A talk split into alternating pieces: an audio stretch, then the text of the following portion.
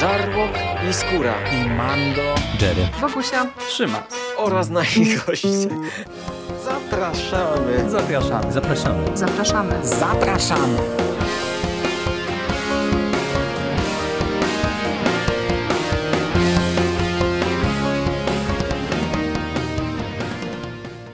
Witamy w konglomeracie podcastowym. Przed Wami kolejny odcinek, a dzisiaj będą do Was e, mówiły dwie studentki korzystające z wiosennej przerwy, czyli e, Bogusia Szewczyk to ja, a moją gościnią jest e, Marta Płaza z kolektywu Final Girls. Cześć. Cześć, witajcie. Cześć, cześć. No tak, e, wiesz co, doszłam do wniosku, że skoro ostatnio e, Jerry zabrał cię na wyprawę kajakami, to ja będę miała e, nieco większy rozmach. I co powiesz na rejs luksusowym jachtem? Wiesz, mamy wolne. W sierpniu pogoda dopisuje, szkoda siedzieć w domu, także trzeba zebrać paczkę znajomych i ruszyć w trasę. Myślę, że pomysł idealny. Tak, to ja na ten jacht, na który cię zabiorę, to zapewniam moc atrakcji, e, szalone imprezy, rozrywki godne multimilionerów. E, no i będziemy mieć też pewnego niespodziewanego e, pasażera w postaci rudego kota. Ale skoro obydwie jesteśmy kociarami, to chyba zniesiemy takie towarzystwo, co nie? To jest tylko dodatkowy bonus na tej wycieczce. Nie mam żadnych obiekcji. Możemy ruszać. No to w drogę. Bohaterem dzisiejszego podcastu będzie film o przepięknym tytule Śmierć w miękkim miękkim futerku. No przyznacie sami, że jest to e, po prostu mistrzostwo świata, jeśli chodzi o polskie tytuły. E, film, który w oryginale nosi tytuł Uninvited, czyli nieproszony, niezaproszony. I ja tak się zastanawiałam trochę nad historią tego tytułu i uważam, że, że jednak ta polska opcja na śmierć w miękkim futerku e, jest taką propozycją, która dużo mówi na temat tego, z czym właściwie tutaj mamy do czynienia, z jakim, z jakim filmem, z jakim takim głównym bohaterem. To jest y, taka opowieść właśnie, w, którym, w której ważną rolę odgrywa wspomniany już przeze mnie kot, y, rudy kot, to trzeba dodać. Ale zanim e, zagłębimy się właśnie w te wszystkie tutaj mroczne korytarze e, i tajemnice luksusowych jachtów, to ja chciałabym się ciebie na początek, Marta, zapytać, bo to jest taki film, który jest e, mocno kojarzony z kultem kaset wideo, z kultem VHS.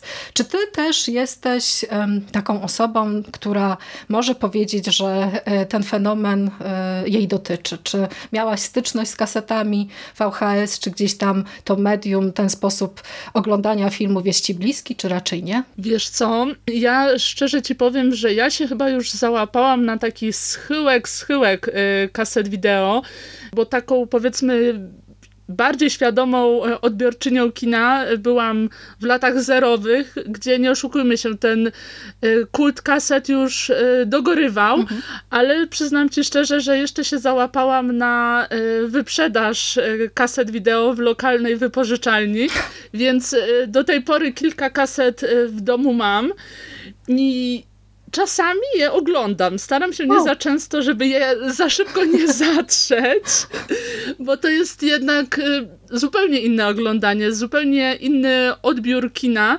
i rzeczywiście można się trochę w czasie cofnąć do, myślę, też zupełnie innego rodzaju kinofilii. Teraz y, już nie wiem, czy się ze mną zgodzisz, ale mam wrażenie, że zupełnie y, odchodzi się od jakiegoś takiego namaszczenia filmów na nośnikach, mhm. że jednak się wszyscy Streamingi. na tyle tak. Z, tak, tak, na tyle przyzwyczailiśmy do streamingów, że już tej magii, tych przedmiotów takich jak y, kasety wideo nie ma.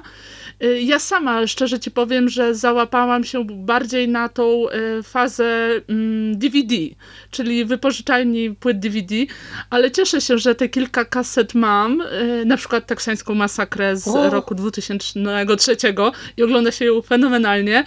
Dlatego myślę, że jeżeli ktoś gdzieś na świecie ma jeszcze śmierć w miękkim futerku na kasecie wideo, to ma możliwość e, zaliczyć jeden z najwspanialszych seansów ever. Tak, albo zarobić miliony monet, bo ja y, prześledziłam sobie troszeczkę y, losy tego filmu tutaj w Polsce na VHS i trafiłam na kilka aukcji w archiwum Allegro, gdzie ta kaseta VHS z filmem osiągała jakieś takie właśnie kwoty rzędu tam 500 zł, 700 zł na aukcjach, więc wydaje mi się, że ta propozycja jest istotnie takim dość białym krukiem i takim filmem trochę może pożądanym wśród y, miłośników tego rodzaju y, kinowych emocji.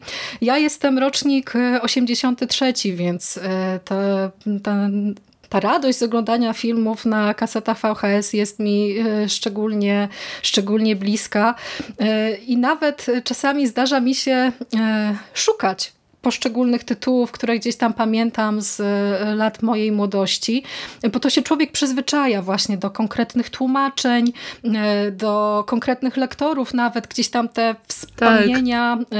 żyją w nas, widzach, a też często łapie się, mm, często łapie się na tym, że będąc młodszą osobą, mm, oglądałam na VHS-ach takich, takie filmy, które na przykład były bardzo brutalne, albo których dziewczynka w moim wieku nie powinna oglądać. E, I to są właśnie takie ciekawe, e, bardzo ciekawe spostrzeżenia. Ostatnio na przykład przypominałam sobie taki film Król Kickboxerów, bo w moim domu głównie oglądaliśmy na VHS-ach właśnie sensacyjniaki, kino kopane, którego byliśmy wielkimi fanami i tam jeszcze jakieś komedie na przykład. No i ten Król Kickboxerów to jest w ogóle jakieś taka, jaki to jest film, co tam się dzieje, jakaś poćwiartowiana kobieta, tutaj jakiś po prostu e, gwałty, krew się leje, a ja to pamiętam, że e, na tej mojej kasecie, którą, którą oglądałam, to ona już była tak zjechana do granic możliwości i teraz naprawdę, e, naprawdę dziwnie mi się, dziwnie mi się na ten film patrzyło z tej, z tej perspektywy dorosłego widza. Ale wiesz co, właśnie e, to, e, ten efekt przytartych e, taśm świetnie widać, gdy te taśmy już oglądasz po raz kolejny, po raz kolejny i po raz kolejny mhm. i one zyskują na tym jakimś dodatkowym wręcz klimacie. Mm, ja na przykład tak mam właśnie z tą kasetą teksańskiej masakry. Nie wiem, czy pamiętasz początek tego filmu, gdzie tak. jest ta stylizacja na stare nagranie. Aha, oczywiście. Jeszcze jak, jeszcze jak nakładałam na to naturalne przetarcia mojej e, kasety, to w ogóle wrażenia były kosmiczne. Mm, dlatego myślę, że mm, obcowanie z kasetami VHS jest fajne też pod tym względem, że obcujesz nie tylko z samym filmem, ale też z jakąś celebrą, prawda? Z, jakiego, mhm. z jakimś e, konkretnego rodzaju wydarzeniem. To przesuwanie taśmy e, od przesuwanie jej od początku i to jest jakieś takie cechy charakterystyczne, które się od razu kojarzą z oglądaniem filmów w taki sposób. Tak, oczywiście jeszcze są te takie przekłamane kolory, jakiś skaczący obraz, albo te y, takie momenty, kiedy film tam się w, w pewnych chwilach zacina i, albo pojawiają się takie charakterystyczne właśnie, właśnie wizualne elementy. Y, to VHS to też jest właśnie taki, taki czas, który kojarzy mi się z erą gumowych potworów i horrorów beklasowych, no i właśnie takich, tak, takich dziwnych, dziwnych tłumaczeń, e, właśnie radosnej twórczości, bo tutaj też często, często można było trafić na lektorów, którzy stawali się zupełnie, zupełnie przypadkowo e, osobnymi bohaterami e, filmów, tak. bo, bo oni przecież tam czasami tak bardzo wczuwali się, albo z drugiej strony czytali tak, takim beznamiętnym, przypominającym robota głosem, że to po prostu no, można się tam kulać, kulać ze śmiechu. Natomiast jeśli chodzi o e, ten dzisiejszy film Śmierć miękkim futerku, to e, ja też się dokopałam do e, takiej pewnej ciekawostki, bo generalnie nigdy nie patrzyłam na kult VHS-ów z takiego punktu bardziej, nie wiem, historyka kina, jakiegoś takiego bardziej e, pasjonata, który chciałby wiedzieć wszystko, e, albo przynajmniej dużo na temat tego, jak te, e, jak te filmy, jak ta branża w Polsce się rozwijała.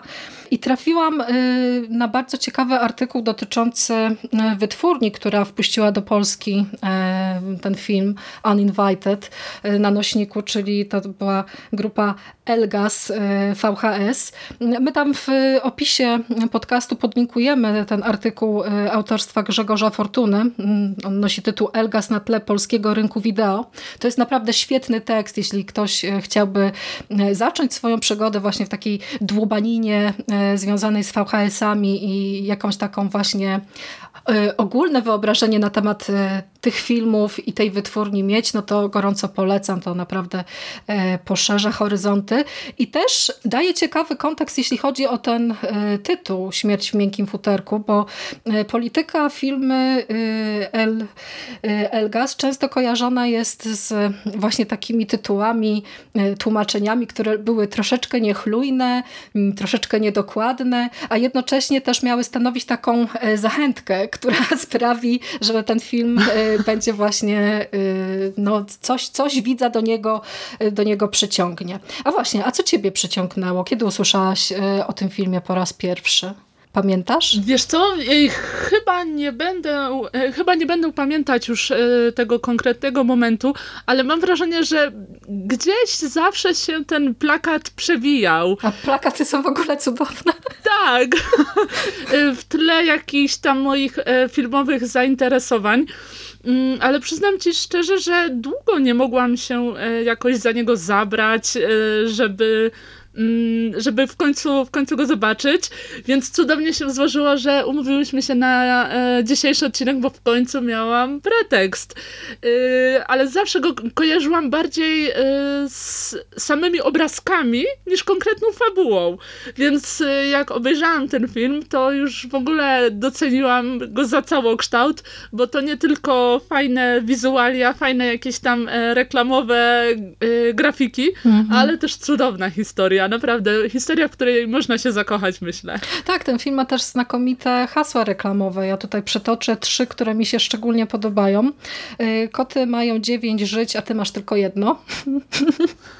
To jest top. To jest po prostu szczyt mar marketingu filmowego, wydaje mi się. To jest rewelacja. Y, nigdy nie spojrzysz na kota y, w ten sam sposób, czyli że no jest taki film, który po prostu ci wszystko zmieni, wszystko wywróci. I szalenie mi się podoba też włoskie, bodajże włoskie hasło reklamowe e, tego filmu, które brzmi e, Gdy łączą się z sobą terror i nauka, powstaje niesamowitość. Wow. No to, to Słuchajcie... Już... To I teraz wyobraźcie sobie, że film, po prostu. tak, że te hasła dotyczą jednego filmu, naprawdę. tak, ja e, tak się trochę zastanawiałam, w jaki sposób my do tego e, podcastu dzisiaj się zabierzemy, bo e, początkowo chciałam zrobić z tego taki troszeczkę podcast dla Beki, ale stwierdziłam, że jednak mam zbyt niejednoznaczne odczucia w stosunku do tego filmu, tak żeby go na przykład całkowicie po prostu y, obśmiać, y, więc y, będzie to po prostu standardowe nasze tutaj nerdzenie moje i Marty, ale wydaje mi się, że jest to też bardzo ciekawy moment, żeby o tym filmie po, poopowiadać przypomnieć go e, szerszemu gronu widzów, bo e, ten film będzie miał e, kilka pokazów specjalnych w kinach w cyklu Najlepsze z najgorszych. I najbliższy mm, z tych pokazów już jutro we wrocławskim kinie Nowe Horyzonty.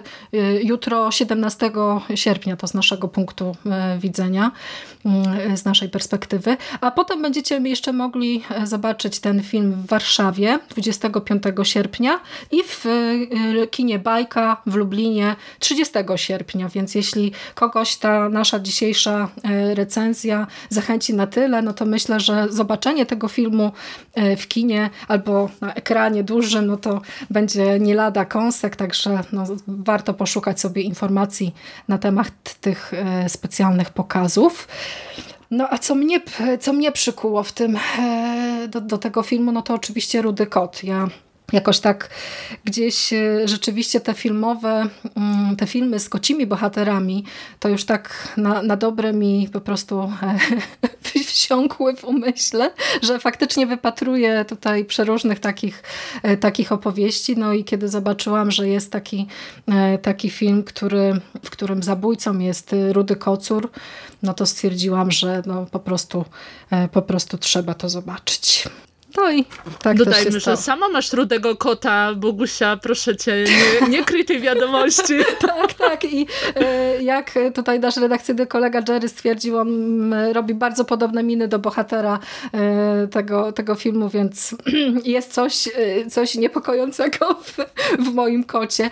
A zresztą tak uważam, że twórcom Uninvited udało się coś, co jest rzeczą naprawdę fascynującą, czyli gdzieś tam do pewnego stopnia e, udało im się uchwycić taką podwójną naturę kota, bo e, sama stwierdzisz na pewno, e, albo potwierdzisz moje słowa, że z tymi kotami to tak jest, że one są w pewnym momencie takimi właśnie przytulaśnymi, milutkimi stworzonkami, ale potrafią się naprawdę zmienić w mgnieniu oka w jakiegoś tam zabójcę z kłami i pazurami. Oczywiście, że tak. To słuchajcie, to koty decydują o tym, na ile możemy sobie z nimi pozwolić, naprawdę. Ciekawe, czy reżyser tego filmu, czyli y, Graydon Clark też miał, e, miał kota. Wiemy że, wiemy, że miał siedem kotów na planie i strasznie narzekał na to, że koci aktorzy nie robili tego, co, co powinni, bo on miał tam oczywiście jakąś wizję sceny, a e, z kotami nie jest tak jak e, z e, psimi aktorami. Tutaj koty rzeczywiście chodzą swoimi, mm, swoimi drogami i robią to, na co one mają ochotę, a nie tam jakieś tutaj wigibasy przed kamerą. No właśnie, a ten Graydon Clark, powiedz mi, jest e, to dla ciebie e, ważny reżyser, ważne nazwisko? Miałaś okazję obejrzeć jakiś inny jego film może? Wiesz co, ch- chyba zaczęłam dopiero y, przygodę z nim od y, śmierci w miękkim futerku, ale powiem ci, że na przykład bardzo po seansie naszego dzisiejszego filmu y, nabrałam ochoty na inny film y, Graydona Clarka o fantastycznym tytule, y, czyli Satanistyczne cheerleaderki. Tak. E, warto, warto sobie zobaczyć chociażby plakat do tego filmu. Myślę, moi drodzy, że sam plakat was zachęci. E, Dziewczyny z pomponami, w, ich... e, Za nimi w tyle, no po prostu zgodnie z tytułem szatan, słuchajcie, więc wrażenia na pewno są gwarantowane. No myślę, że reżyser jest właśnie takim zajawkowiczem, jakimś takim właśnie nerdem y, kina klasy B, który lubi sobie mieszać przeróżne estetyki, przeróżne klimaty, tworzyć jakieś odjechane zupełnie fabuły ku uciesze naszej, czyli widzów, więc na pewno jest w czym grzebać. Tak, ja y, mam podobnie jak ty też y, ten dzisiejszy film to jest moja pierwsza przygoda z y, Graydonem Clarkiem, Mm, ale jestem pewna, że nie ostatnia, bo y, faktycznie w tej jego twórczości y, kryje się jakiś taki właśnie pierwiastek mm, no, niezwykłości, tej niskobudżetowości y, filmów, takiej rzeczywiście rasowej, y, filmowej zabawy, bo odniosłam wrażenie, że nawet jeśli nie mamy wystarczającej kwoty, będąc reżyserem, to i tak potrafimy osiągnąć zamierzony efekt. Na takiej zasadzie, że jeśli nie mamy kasy na, na to, żeby sfilmować potężny jacht y, na oceanie w trakcie sztormu, no to znajdziemy sposób, żeby taką scenę, taką scenę zrobić. Y, Co z tego wyniknie, no to różnie bywa, ale dzięki właśnie tej swojej pomysłowości i takiemu pewnemu y, przerysowaniu niektórych tych y, filmowych y, estetyk i tutaj scen, no to jestem pewna, że Graydon Clark rzeczywiście w tych serduszkach miłośników B-klasowych horrorów, no to ma takie, takie właśnie ciepłe, miękkie miejsce. Mm, On jest chyba też takim twórcą, który nie ulega modom i robi chyba takie filmy, które po prostu chciałby sam oglądać, a nie takie, które e, ktoś tam mu narzuca. I gdzieś tam do pewnego stopnia mm, chyba też ma nadzieję na to, że widzowie będą się e, bawić równie dobrze jak, e, jak on. Ale dokładnie tak, ja mam e, te same odczucia po cudownym filmie e, z naszej dzisiejszej rozmowy, dlatego ja na przykład zupełnie nie zgadzam się z takimi, e, wiesz, e, takimi jednoznacznymi, krytycznymi recenzjami, bo owszem, Śmierć w miękkim futerku to jest klasyczne kino B-klasowe. B-klasowe, klasyczne, tanie kino, ale moim zdaniem bardzo krzywdzące jest pisanie o nim tylko wyłącznie w takim prześmiewczym tonie, bo tam naprawdę y, możemy znaleźć dużo radochy, takiej czystej frajdy z obcowania z, y, z kinem, prawda? Y, że ja bym go nie skreślała jako wiesz, po prostu Mhm. tandetny film, bo naprawdę można z niego dużo radochy czerpać, ale o Do tym będziemy dojdziemy. mówić później, żeby po prostu nie spoilerować od razu.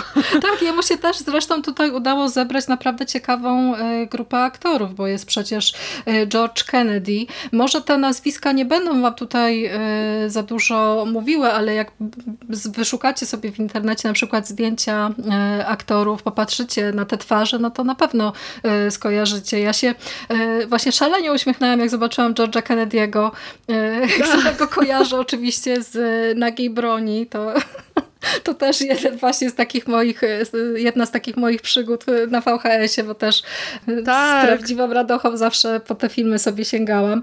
Jest też Alex Kort, który tutaj, no, można się czepiać sposobu, w jaki on gra, ale moim, moim zdaniem daje sobie radę naprawdę, naprawdę świetnie. Jest Eric Larson, jest Tony Hudson, to y, Marta na pewno kojarzysz to nazwisko i, y, i tę twarz, bo ona przecież grała w, też w teksańskiej y, masakrze, prawda? Tak, tak. Ale wiesz co, tak tylko dodam dwa słowa. Wydaje mi się, że o ile większość aktorów y, widać było, że ma bardzo dużą frajdę z tego, że gra w tym filmie, tak mam wrażenie, że George Kennedy trochę wyszedł tutaj na ponuraka, który nie właśnie. do końca tak, który nie do końca dobrze czuje się, się z tym, że musi grać w takim filmie. Ja mu się tak strasznie tutaj nie chcę. Chociaż, Tak, chociaż tak. trzeba przyznać, że wątek y, właśnie tutaj tych dwóch bohaterów, czyli George'a Kennedy'ego i Alexa Korda, to jest jedna też y, z, z fajniejszych rzeczy, z której mm, gdybyśmy mieli do czynienia z jakimś takim właśnie w, bardziej wprawnym twórcą, no to można by ten, tę nitkę fabularną po, pociągnąć no, naprawdę w ciekawe, w ciekawe rejony. Jest tutaj jeszcze też clue Gulager, Gulager albo Gallagher, nie jestem pewna jak e, prawidłowo wymawiać to nazwisko, w roli Alberta. I to jest właściwie taki aktor, e, który e, czerpie właśnie największą frajdę, jeśli chodzi o, odgrywanie tego, te, te, tego swojego bohatera. Ja w ogóle mm, znalazłam informację, że e, 5 sierpnia bieżącego roku Clue zmarł, także aż, aż zaskakujące, że rozmawiamy o tym filmie w, w takim czasie, nie? że już aktora nie Tak. ma, ale jednak e, gdzieś tam, gdzieś tam ten jego dorobek jest, e, jest żywy i przeróżni widzowie na niego e, trafiają, chociaż jego tutaj szalenie trudno poznać przez te, przez te sztuczne zęby. Tak, Zde- zdecydowanie. A warto dodać, że przecież to też jest aktor e, dość e, charakterystyczny, Tak. kojarzony z e, różnych filmów. Pojawił się chociażby w drugiej części Koszmaru z ulicy Wiązów. To też e, nieprzypadkowa postać, ale jednak w przeciwieństwie do George'a Kennedy'ego potrafił czerpać radochę z występu nawet w takim filmie. No dobrze, w takim filmie, w takim filmie, który miał premierę równo 34 lata temu, bo film e, Światło, Światło Dzienne w cudzysłowie ujrzał 24 sierpnia 1988 roku. E, no i tak... Jakby tutaj streścić fabułę, bo to nie jest, nie, to jest właściwie prosta sprawa. E, Mamy historię e, dwóch dziewczyn, e, Bobby i Suzanne. Mm, To są studentki, które właśnie korzystają z wolnego czasu. No i na ich drodze pojawia się mm, wilk z Wall Street, mm, bogaty, Dosłownie.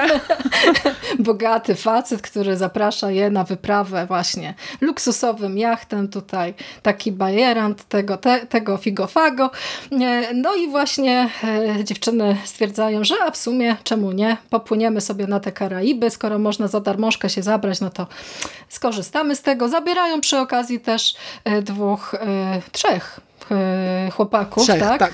których spotykają zupełnie też przypadkowo. Po, pie- po pięciu minutach stwierdzają, że a dobra, jest wolne miejsce na jachcie, płyńcie z nami. I w międzyczasie też dochodzi do pewnego ważnego incydentu. Otóż z ze ściśle tajnego laboratorium, w które ma znak, znakomitą naprawdę tutaj ochronę e, i środki bezpieczeństwa po prostu poziom mistrzowski, e, ucieka e, kot. kot, rudy kot, który no, okazuje się być śmiercionośną bronią mm, i on zupełnym przypadkiem trafia na ten jacht razem z naszymi bohaterami, no i dzieją się rzeczy. Jakie rzeczy, to zaraz sobie tutaj e, z Martą e, wam poopowiadamy.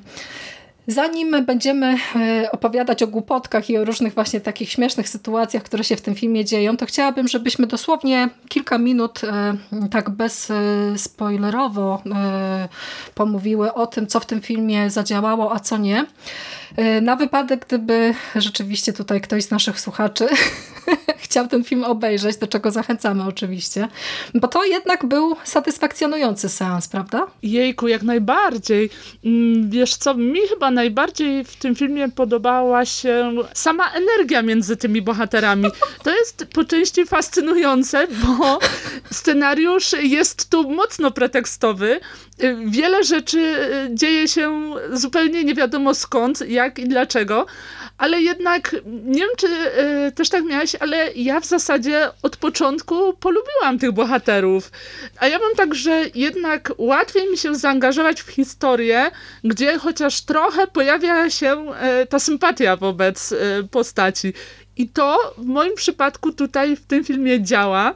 Mm, no te dziewczyny się strasznie e, interesują losami tego kociaka, gdzieś tam dbają o niego, żeby e, dobrze mu na tym statku było. Przez całe pięć minut, ale dobra. Tak, ale to już przymknijmy oko na resztę.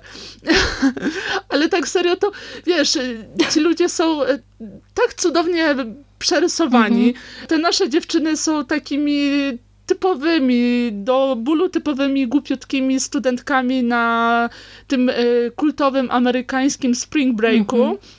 Wilk z Wall Street, e, o którym e, wspomniałaś, jest typowym takim kobieciarzem. No to wszystko jest przerysowane na maksa, ale w jakiś przedziwny sposób to działa. Naprawdę. I łapałam się na tym, że w wielu momentach autentycznie byłam e, zaciekawiona, co tam się dalej wydarzy. I wiesz, nie na takiej zasadzie ironicznej, że on gdzieś się tam podśmiewywałam, tylko rzeczywiście byłam ciekawa, co jeszcze twórcy tutaj zmajstrują. No ja miałam zupełnie odwrotnie. bo, no tak, bo ja y, uważam, że tym bohaterom rzeczywiście y, nieco brak charyzmy, y, brak im właściwie wszystkiego. Y, sądzę, że... Oczywiście, ja się z tym zgadzam. Sądzę, sądzę, że to e, zagrałoby zupełnie inaczej, gdyby e, oni nie byli właśnie tak, e, tak bardzo przerysowani. Znaczy zdaję sobie sprawę, że to, to faktycznie w tych beklasowych filmach tak jest, że mamy po prostu bohatera, który, którego definiuje jedna cecha. Aczkolwiek właśnie w przypadku wspomnianego wątku Majka i Waltera Grahama, czyli tego naszego wilka z Wall Street, to ja bym, mm, ja czuję gdzieś tam właśnie jakiś taki tkwiący y, gdzieś głęboko potencjał, nie? Jakieś takie możliwości, mm, które, y, które się tam kryły, ale nie zostały wykorzystane y, do końca. Za drugim razem, bo ja ten film widziałam dwukrotnie, to muszę przyznać, że za drugim razem bawiłam się już dużo, dużo lepiej. A wynikało to zapewne z faktu, że ja już byłam oswojona z tym, co będziemy mieć w tym filmie. Już nie wkurzałam się tak bardzo na to, że tutaj jest strasznie dużo gadania, no bo e, my y, też nie powiedziałyśmy z Martą, y, jaki właściwie gatunek ten film e, sobą reprezentuje. No to ma być taki właśnie beklasowy horrorek e, i tego mm, horrorku w tym filmie jest niestety mm, tak no nie za dużo. Tutaj mm, mamy sporo właśnie takich scenek obyczajowych, kiedy ci bohaterowie gdzieś tam się snują po tym jachcie, coś tam ględzą, jakieś tutaj szemrane interesy, tutaj ktoś kogoś tak. próbuje szantażować, w ogóle ten nasz Walter z Wall Street, no Walter z Wall Street, Jakieś mafijne porachunki, tak, coś tam, nie, no, szaleństwo. Nie wiem, czy zwróciłaś uwagę, ale ja mu strasznie y, często załącza się taki tryb po prostu gwałciciela obserwatora, nie? Gdzieś tam stoi na, na tak, balkonie i tak, tak obserwuje tak, z tym wąsem takim. A w ogóle ja się strasznie, strasznie ubawiłam, bo ten, ten aktor doskonale pasowałby mi do roli Sabata z tej serii właśnie kultowych, palpowych horrorów, bo no, no tak bardzo wygląda jak Sabat. że mógłby, Ale zgadzam się. Mógłby być. Tak, te dziewczyny są oczywiście też naiwne i takie tutaj, no No, takie właśnie. No, Głupiusieńkie, no- ci chłopcy, no to też e, definiowani jedną cechą. Tutaj jeden napalony na dziewczynę, drugi napalony na forsę. Naukowiec, bo też oczywiście trzeci Tak. z tych chłopaków to jest jakiś tutaj student biologii, nie? To, to też mamy ten e, na, naukowy tutaj właśnie, e, właśnie element. No i ja powiem Ci, że miałam przede wszystkim bardzo duży problem z odwieszeniem racjonalnego myślenia na kołek gdzieś tam, zostawienie go w szatni i po prostu przyjmowanie tych rzeczy, które się dzieją w filmie tak, no, że no, na klatę, nie, że się dzieją. Tak. E, A z drugiej strony też e, m, im dłużej ci bohaterowie e, brnęli w te jakieś takie właśnie idiotyczne pogaduszki, tym bardziej miałam, miałam nadzieję, że ten kot załatwi ich szybko i boleśnie. Naprawdę. Jest, dawno mi się nie zdarzyło, żebym tak bardzo kibicowała potworowi. Kurczę, ale powiem ci, że e, jejku, w końcu e, trafił się nam odcinek, że się gdzieś tam rozmijamy w e, ocenie pewnej Tak, sytuacji. tak. To też jest, to też jest, powiem ci, budujące doświadczenie. Wiesz co, ja w sumie nie miałam aż tak, żeby... Wiadomo, oczywiście, że kotu kibicowałam przede wszystkim, nie ukrywajmy tego. Nie wiem, czy to dobrze o mnie świadczy, czy nie. Nie oceniajcie, proszę. Ale nie miałam jakiegoś takiego odczucia, żeby ci bohaterowie byli dla mnie jacyś tacy może trudni do przełknięcia. Nie wiem, naprawdę nie umiem powiedzieć, z czego to wynika, bo często rzeczywiście tak jest w kinie klasy B, że gdzieś tam trudno ci przejść obok e, zachowania bohaterów i tego, jaki typ charakteru każdy, każdy z nich prezentuje, bo tak jak mówisz, najczęściej to jest Jedna po prostu jedna cecha, tak, która niesie ich przez cały film.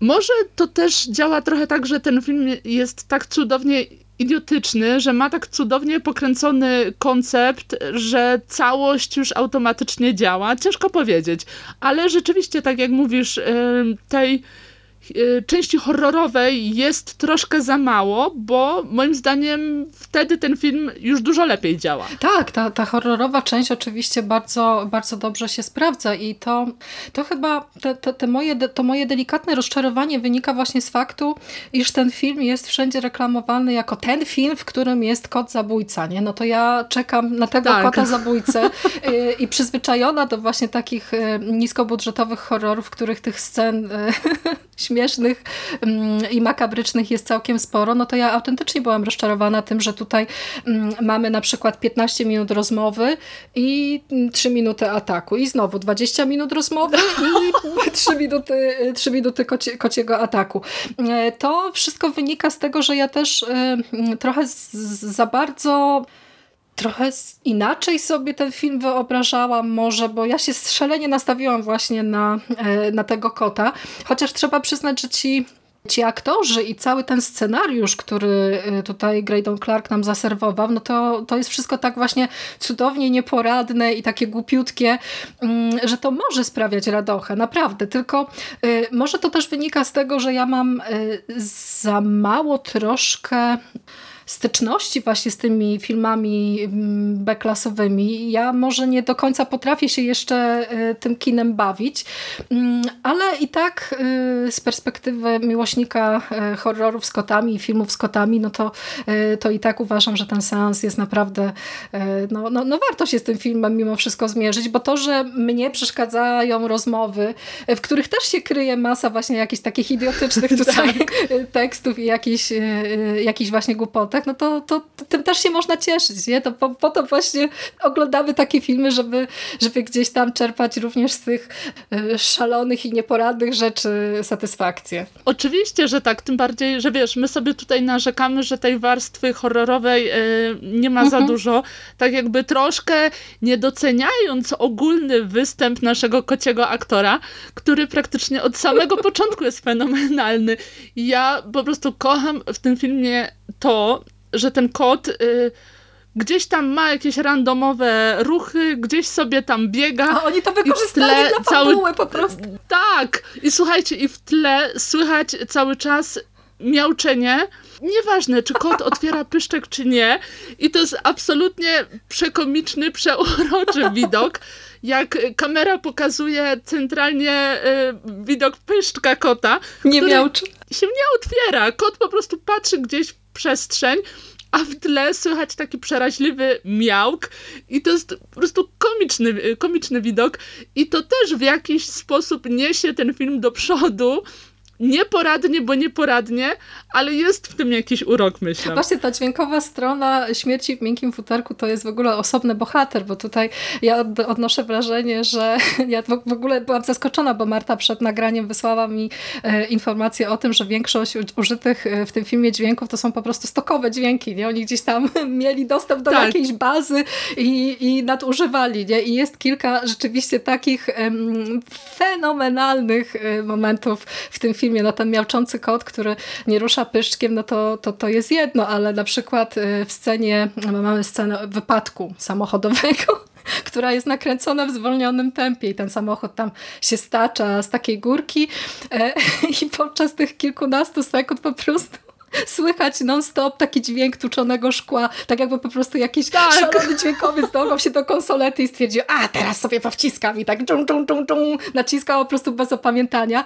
E, w ogóle jeśli chodzi o kwestię dialogu w tym filmie, to też są jaja, bo, bo czasami zdarza się, że dźwięki z otoczenia e, zagłuszają to, co mówią aktorzy i to wywołuje taki efekt, jakbyśmy mówili do wiadra i jest kilka takich momentów, jeśli będziecie oglądali ten film e, bez lektury, lektora, do czego zachęcam, no to, to wyłapiecie momentalnie te, te, te, te, te, chwile, kiedy właśnie dźwięk się gdzieś tam rozjeżdża.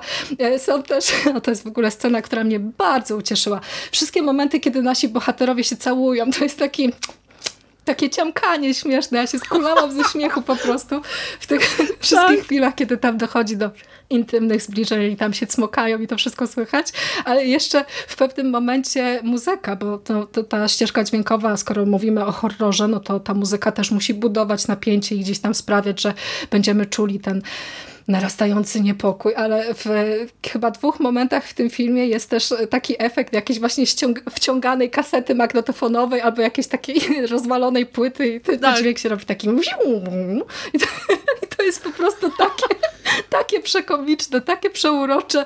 Ja też przy tym pierwszym seansie, jak to oglądałam, to tak, tak nie do końca byłam pewna, czy to po prostu coś z moją kopią jest nie tak. I potem zobaczyłam na drugim, e, na drugim, na drugiej kopii i okazuje się, że to jest po prostu problem w, w tym filmie, więc to jest naprawdę tak. no, mega ciekawe ten dźwięk e, odnosiłam wrażenie, że w pewnych momentach jest wręcz jakiś paranoiczny. Przecież tam y, generalnie na ścieżce dźwiękowej mamy y, zapętlone kilka dźwięków, mhm. które y, pojawiają się y, bez względu na klimat sceny.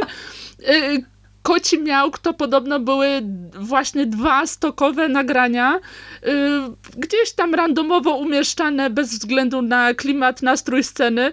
Także to, że ten miałk brzmi tak samo, to, że ten kot y, w ogóle nie rusza pyszczkiem, w efekcie daje po prostu y, piorunujące wrażenia odbiorcze. Tak, ja Trzeba zobaczyć. Ja uważam, że to jest w ogóle najbardziej rozgadany kot w historii kina. Nie? Żaden, żaden kot tak dużo nie miałczy. E, znaczy, e, on, te, te dźwięki, e, to można to trochę uzasadnić właśnie, bo ten miałk też bardzo często pojawia się w momentach, kiedy mm, kot jest w pomieszczeniu. Nie?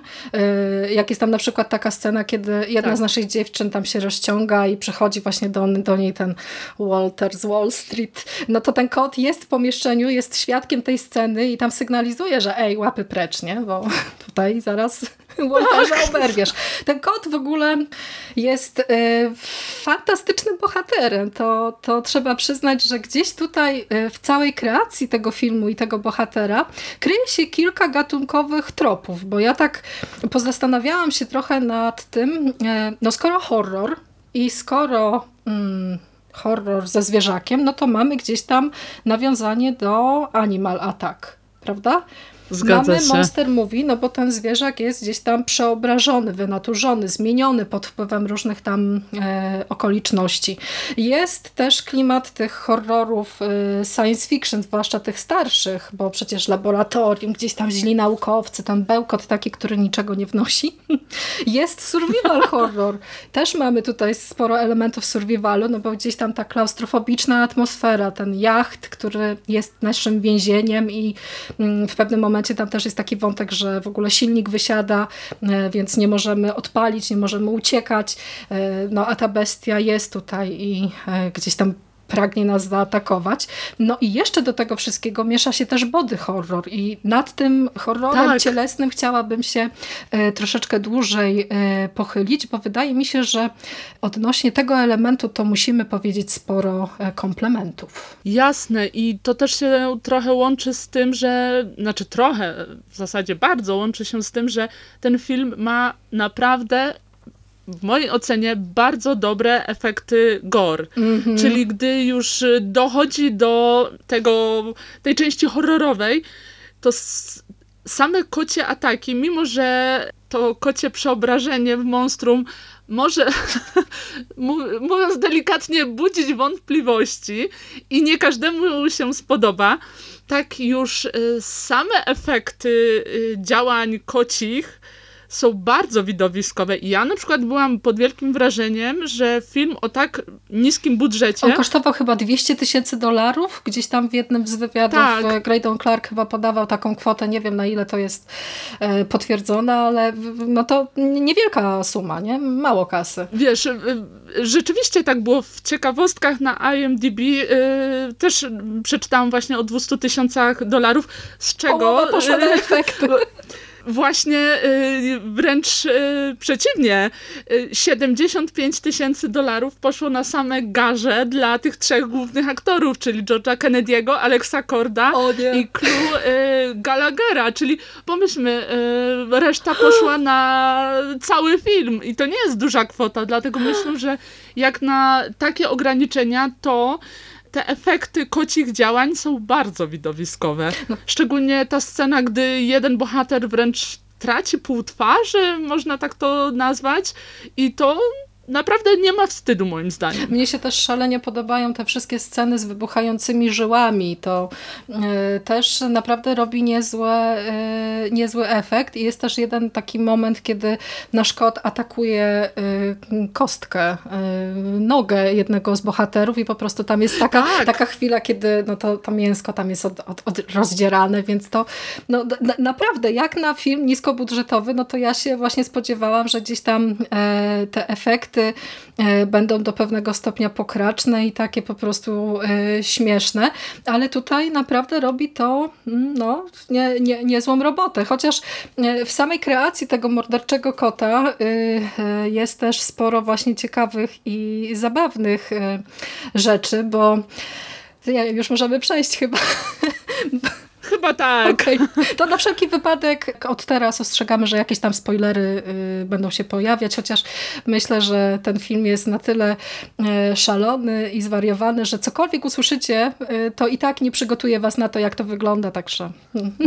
Dokładnie. Sz- Szczególnie na dużym ekranie, więc jeżeli Tak. tylko będziecie mieć okazję, to zachęcamy do seansu na dużym ekranie. Tak, bo y, ten kot y, to jest w ogóle hmm, bardzo ciekawa sytuacja, bo on jest wynikiem jakichś właśnie nie, bliżej nieokreślonych eksperymentów y, w tym super tajnym laboratorium.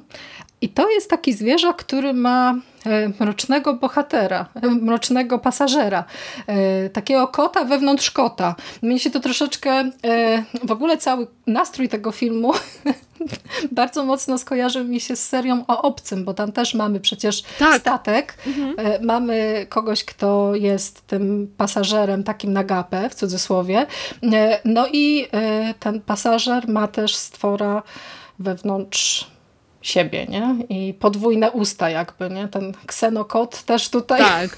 ten ksenokot. No i I w Alienie też mamy rudego kota, także Tak. jakieś tam paralele są. Jak najbardziej. Ciekawe, czy reżyser też o tym wiedział, czy tylko my to wiemy. Tak, e, sposób działania e, tego kota jest też naprawdę bardzo zaskakujący, bo on posiada przeróżne e, ukryte zdolności.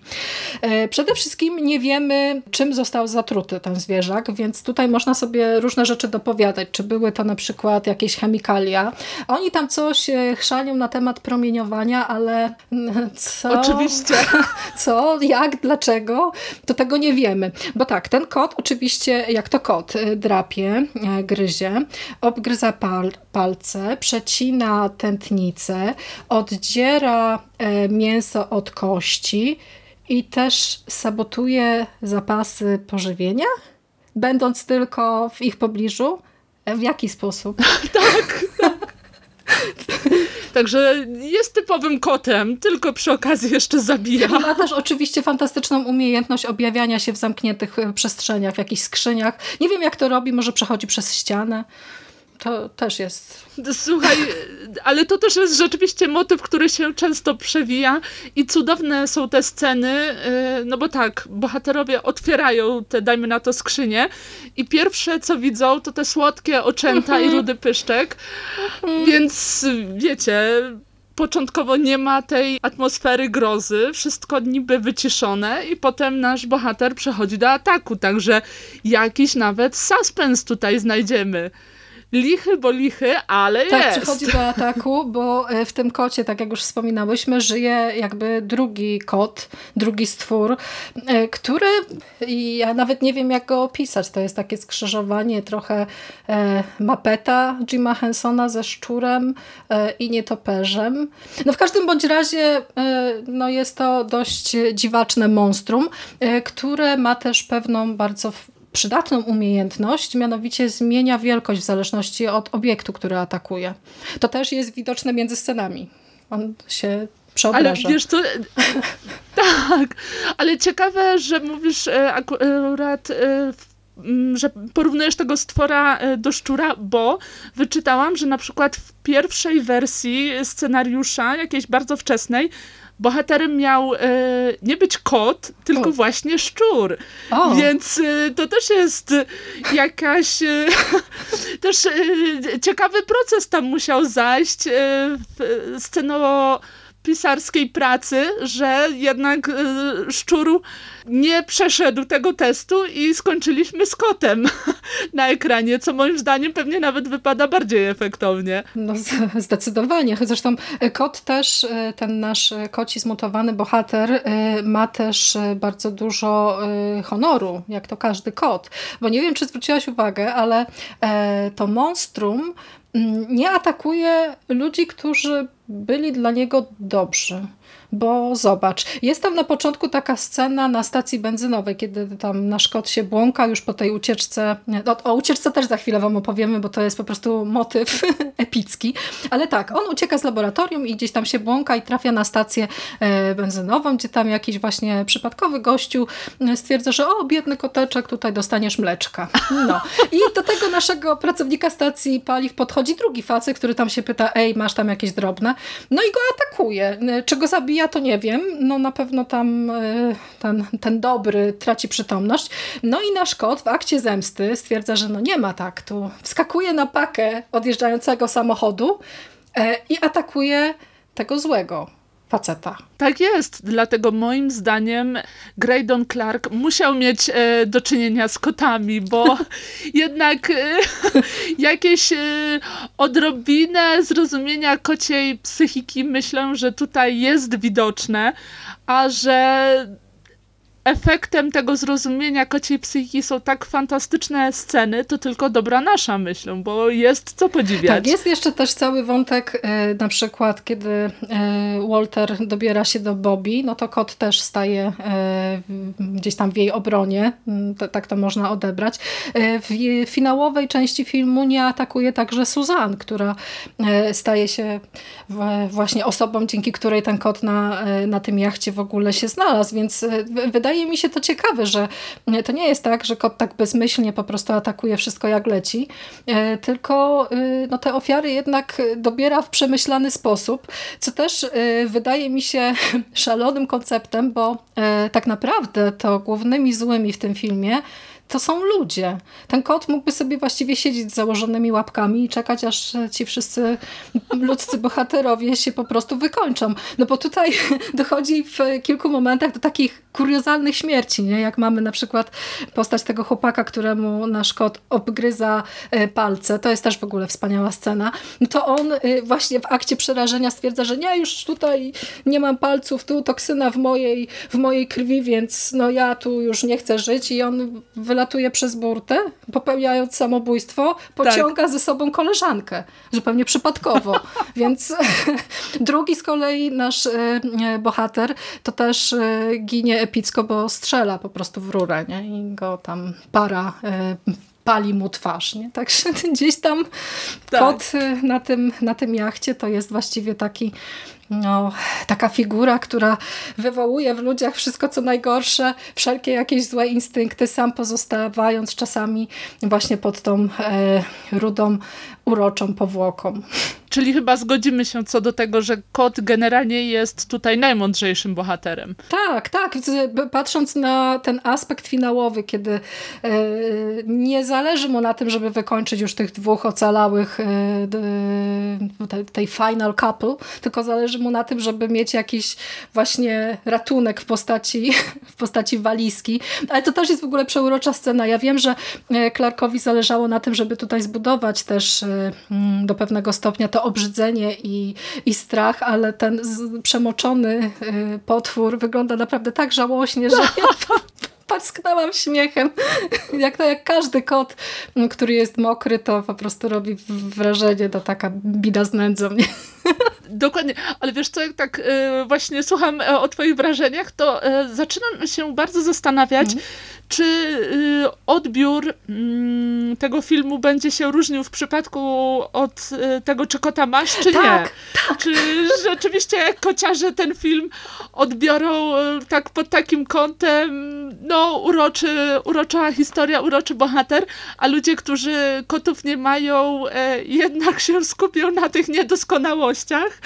Czy ten, ten podział będzie taki prosty, czy jednak może też w osobach, które kotów nie mają, ta historia takie odczucia wzbudzi, więc bardzo jestem ciekawa wrażeń osób, które zobaczą ten film chociażby na dużym ekranie.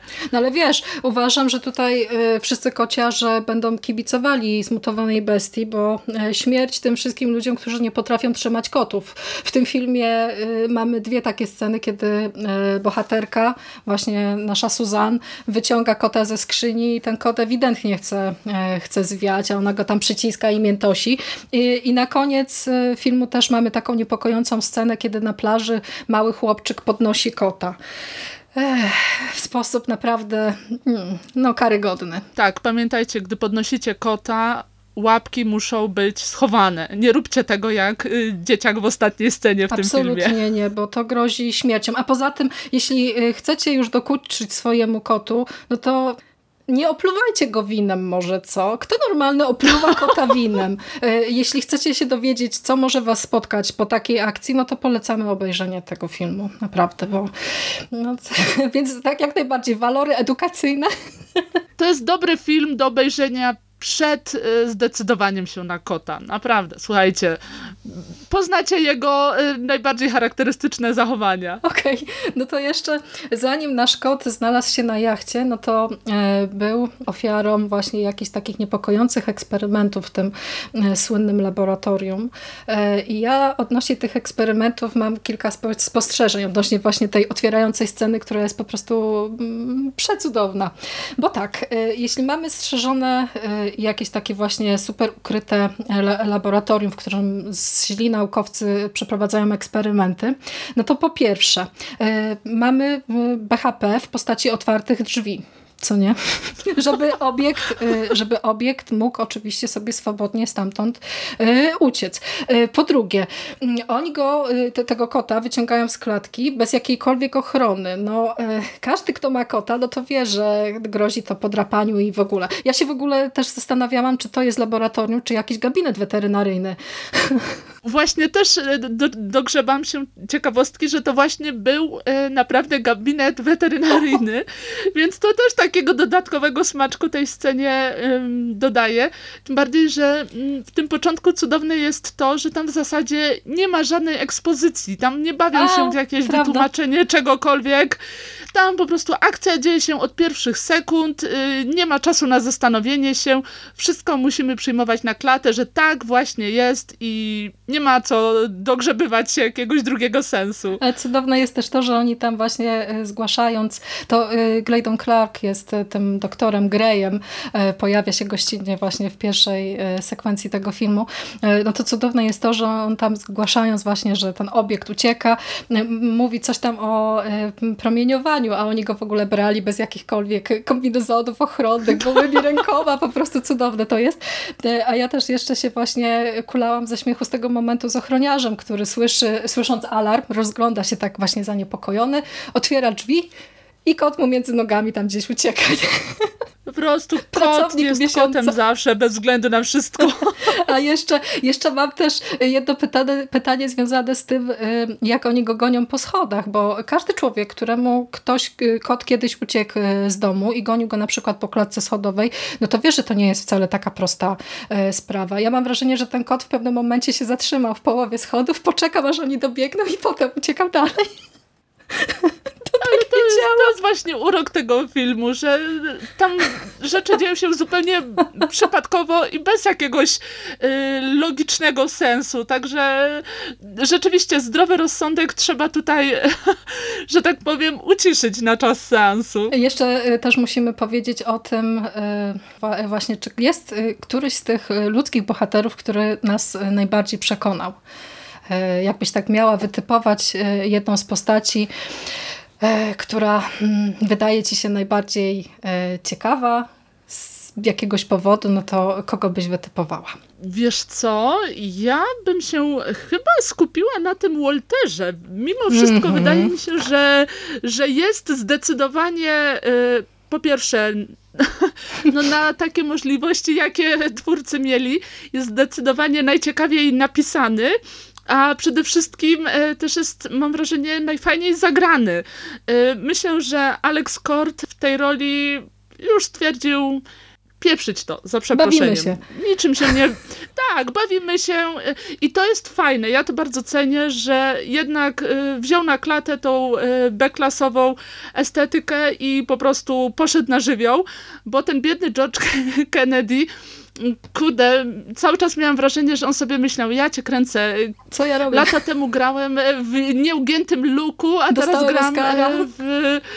Tak, a teraz gram e, w filmie o morderczym kocie. E, dlatego ja mimo wszystko z dużą przyjemnością oglądam Aleksa Korda, tym bardziej, że jemu jakimś cudem udało się jakoś przemycić tą charyzmę -hmm. takiego, wiesz, y, żigolaka z Wall Street i to wbrew pozorom dość zadziałało, więc y, kupiłam tą jego kreację takiego bawidamka. Ja uważam, że on jest w ogóle bardzo ciekawym bohaterem e, z dwóch powodów. E, przede wszystkim e, te rozrywki multimilionerów, ten rozmach na tym jachcie, po prostu te dzikie zabawy, to po prostu to tak, szampan się leje, wszyscy się bawią. Tak, i nie ma żadnych owoce. ograniczeń. Jemy owoce, kochani. Tak. Jeśli chcemy tutaj w, te, w towarzystwie zaprezentować się jako tu bogaty, bogaty biznesmen z Wall Street, no to pamiętajcie, misy owoców, jakieś tam kawałki sałaty, warzywa, a tak swoją drogą, skoro oni mieli na tym jachcie tylko takie rzeczy do żarcia, to ja się wcale nie dziwię, że ten kot rozwalił metalową szafkę. No też bym szukała czegoś bardziej treściwego niż wiesz, ananasy i, i brzoskwinie. Jak to kot. No proste, że tak. Przecież nie mógł przeży przeżyć całego rejsu wyłącznie na ludzkim mięsie. No szukał czegoś innego, kurczę, no zrozummy No kota. bardziej, że mu tam to mięso uciekało, no. A z drugiej strony oni też, jak ktoś ginie, e, to ludzcy bohaterowie dokonują właśnie kuriozalnych i absurdalnych decyzji, e, bardzo często wyrzucając właśnie tego poszkodowanego, e, czy tam nieżywego mm, innego bohatera za burtę, nie? Więc tam walić w ogóle jakieś zawiadamianie jakichkolwiek służb tutaj. A zresztą radio było rozwalone, więc i tak by nic nie zgłosili. No dobra. Tak, także po, pozbywają się świadków. Nie ma w ogóle o czym A mówić. ten e, Walter z Wall Street to jest w ogóle niezła kanalia, bo e, tam na początku mamy właśnie taką scenę z jakimś tam przypadkowym księgowym czy pracownikiem firmy, który tam przychodzi do niego na ten jacht przed tą właśnie dziką imprezą, której nie widzimy w filmie. No i on tam mówi, że tutaj przyszedł ktoś z rządu, więc no, no i tam się dopatrują jakiegoś oszustwa. No to nasz Walter stwierdza, że dobra, nie ma to tamto, trzeba tutaj gościa wyeliminować. No to wyobraźcie sobie, że nasz super złol Walter zabija kolesia, ale zabija go też w ogóle w fantastyczny sposób, topiąc go w basenie z jacuzzi na swoim jachcie, podczas gdy wokoło jest oczywiście ocean i ma przydupasa, który ma broń której nie używa. No bo po cholerę strzelać. Lepiej kolesia utopi. Oszczędzać kulki. Ale no tak, to jest w ogóle jakiś taki e, randomowy, mafijny klimat, zupełnie od czapy, nie wiadomo skąd. Ale właśnie... Ojciec chrzestny to jest to, o czym ca... Tak, ale właśnie to jest to, o czym mówimy, że e, ci bohaterowie są na maksa, tak przerysowani są chodzącymi stereotypami, więc jeżeli Walter jest złolem, to musi być mafijnym złolem, musi być y, totalnym jakimś y, przerysowanym gościem i musimy w to uwierzyć, bo inaczej ta historia nie będzie poniesiona y, w przypadku tego bohatera. On jest w ogóle też przedstawiany jako taki, no po, po, po pierwsze kobieciarz, chociaż drugiej, z drugiej strony żadnej kobiety y, nie udaje mu się wyrwać, ale fajny wątek tam jest z tą panią kapitan. No, to do tak, pani kapitan tak, tak wrócimy tak, tak. za chwilę. Y, a jeszcze y, też warto powiedzieć, że ten Walter to w ogóle taka szycha, że no, jak zatańczy, to nie ma to tamto. W ogóle w tym filmie jest jedna z najbardziej niezręcznych i przedziwnych scen tańca, jakie widziałam w ogóle w swoim życiu. E, większego większej niezręczności to chyba tylko można szukać w scenie tańca w Ptakodemii, bo tutaj też e, bohaterowie tak się gibią w ogóle niesynchronicznie i wykonują jakieś takie przedziwne, e, przedziwne gesty. A e, jeszcze na tym statku właśnie jest ta pani kapitan Rachel i ten naukowiec Martin. On też się w ogóle wykazuje taką inteligencją, że hej, tam kiedy Suzanne znajduje kota, no to on też błyszczy e, zmysłem Sherlocka, zauważając na jego karku, e, na jego szyi obruszkę z napisem, że tam jakieś właśnie laboratorium genetyczne. No to co? Jako biolog, naukowiec robi jedyną słuszną rzecz, wzrusza ramionami i stwierdza, że my na pewno na tym kocie nie robili żadnych eksperymentów. My, nic nam nie grozi, w ogóle jest spoko. A też się kulałam ze śmiechu, bo Suzan wyciągając go ze skrzyni mówi, że o, biedny kiciuś tutaj taki, no taki wygląda na zagłodzonego. Tak nie wygląda zagłodzony kot ten tak. kot wygląda na 100% zdrowego, więc no hello. Puszysty, olbrzymi, także na pewno w laboratorium dobrze go traktowano.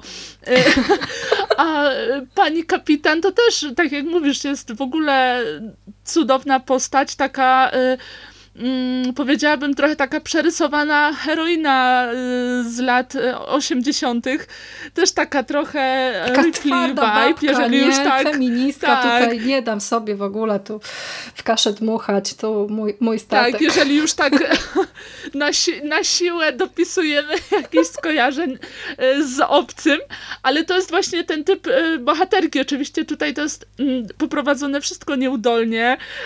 Bieda Ellen Ripley. Ta postać postać, tak, ta postać też nie jest jakoś mm, szałowo zagrana, Ale sam ten schemat właśnie jest cudownie wpisany w całą tą e, historię.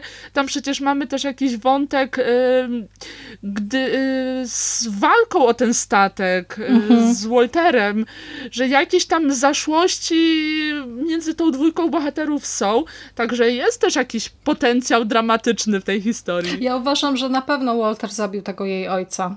Albo doprowadził po prostu do upadłości i ten, ten jej tata e, zmarł, bo no, tam jest właśnie taka rozmowa, że to jest statek mojego taty, ten jacht kiedyś do nas należał i jak tylko Tak. będę miała pieniądze, to, to go od ciebie odkupię i znowu będzie częścią e, rodziny. No ale ja się też tak zastanawiałam właśnie oglądając ten film, który z tych bohaterów przeżyje i tak e, uważam, że ta e, finałowa para e, jakkolwiek by to głupio nie zabrzmiało, no to oni chyba byli takimi najbardziej normalnymi bohaterami, którzy zasłużyli jednak na tę drugą szansę w postaci e, ogromnej torby z milionem dolarów, to wiesz, gdzieś tam jakaś sprawiedliwość. I to też jest znaczące, że akurat oni przeżywają, prawda? Nie wiem, ja myślę, powiem ci, że y, może nie zdradzimy w naszej rozmowie, kto przeżywa, bo myślę, że to jest jednak najfajniejszy, y, znaczy może nie najfajniejszy,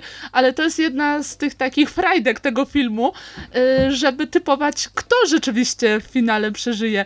Ja powiem ci szczerze, że do końca nie potrafiłam wytypować, że to, że to będą akurat ci bohaterowie. Ale wiesz, y, można też pewien trop y, powinien nam się załączyć, bo y, jest na jachcie kilka osób, które nie uprawiają seksu, ani nie wdają się w żadną taką tam romantyczną Dokładnie.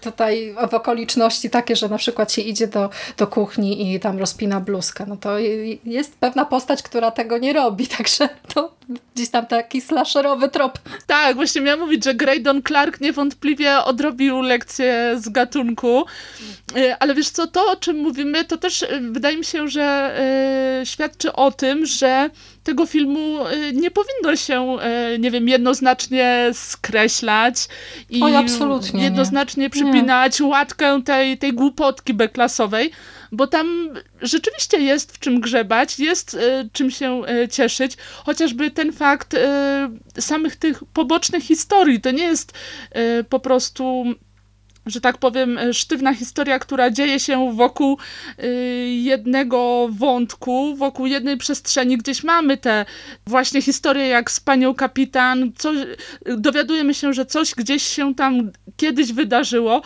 I to też jest fajne, bo świadczy o tym, że reżyser jakieś tam chociaż próby, mniej lub bardziej udane, ale wykonał, żeby gdzieś tą historię jakoś rozbudować. A to też nieczęsto się zdarza w kinie B-klasowym, myślę. On dobudowuje właśnie przeróżne jakieś tutaj elementy, chociaż e, myślę, że coś, co e, może jednak wywołać pewne takie, pewne takie uczucie rozczarowania, to jest jednak to, że ten film traktuje siebie tak strasznie serio.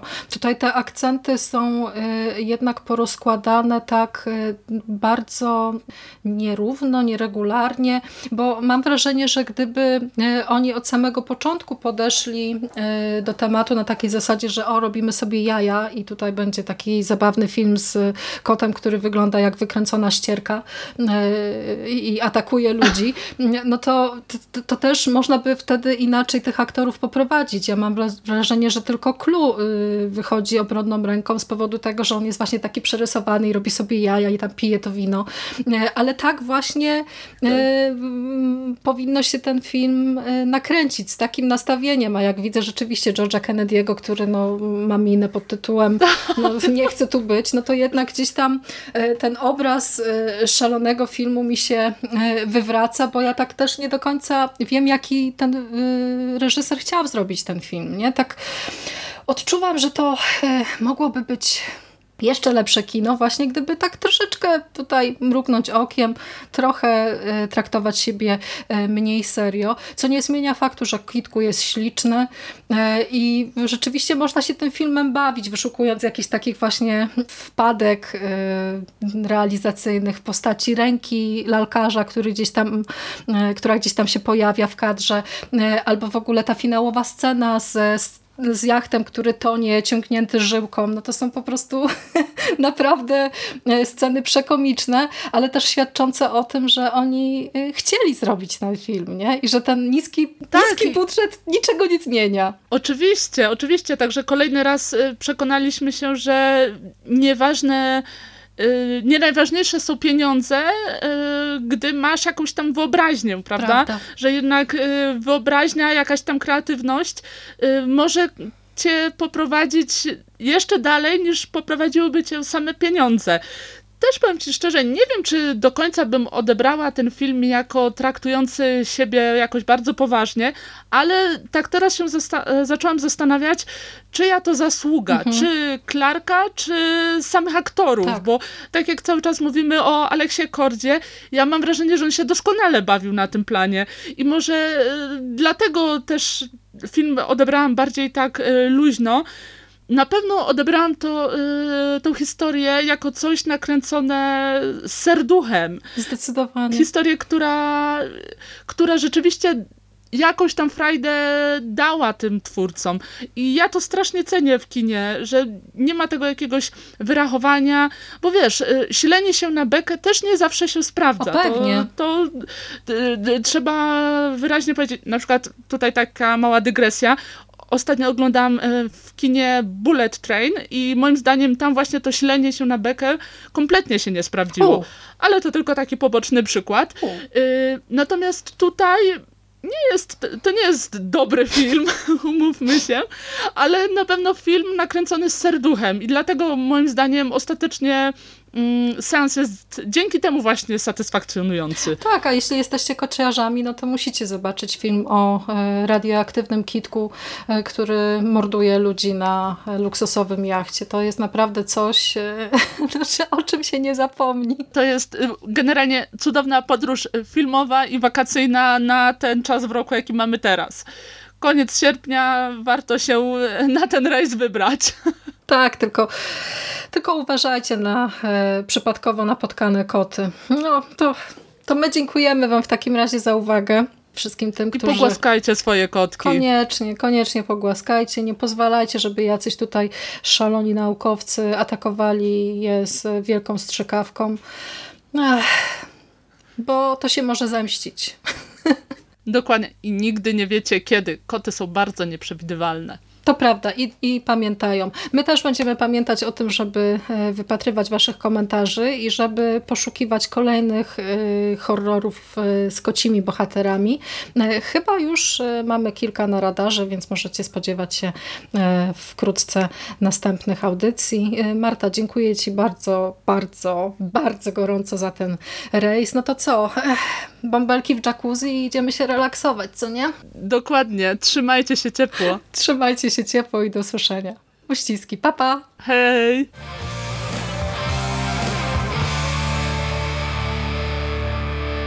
You finished? That's it, man. Game over, man. It's game over. What the fuck are we gonna do now? What are we gonna do? It's over. Nothing is over! Nothing! You just don't turn it off!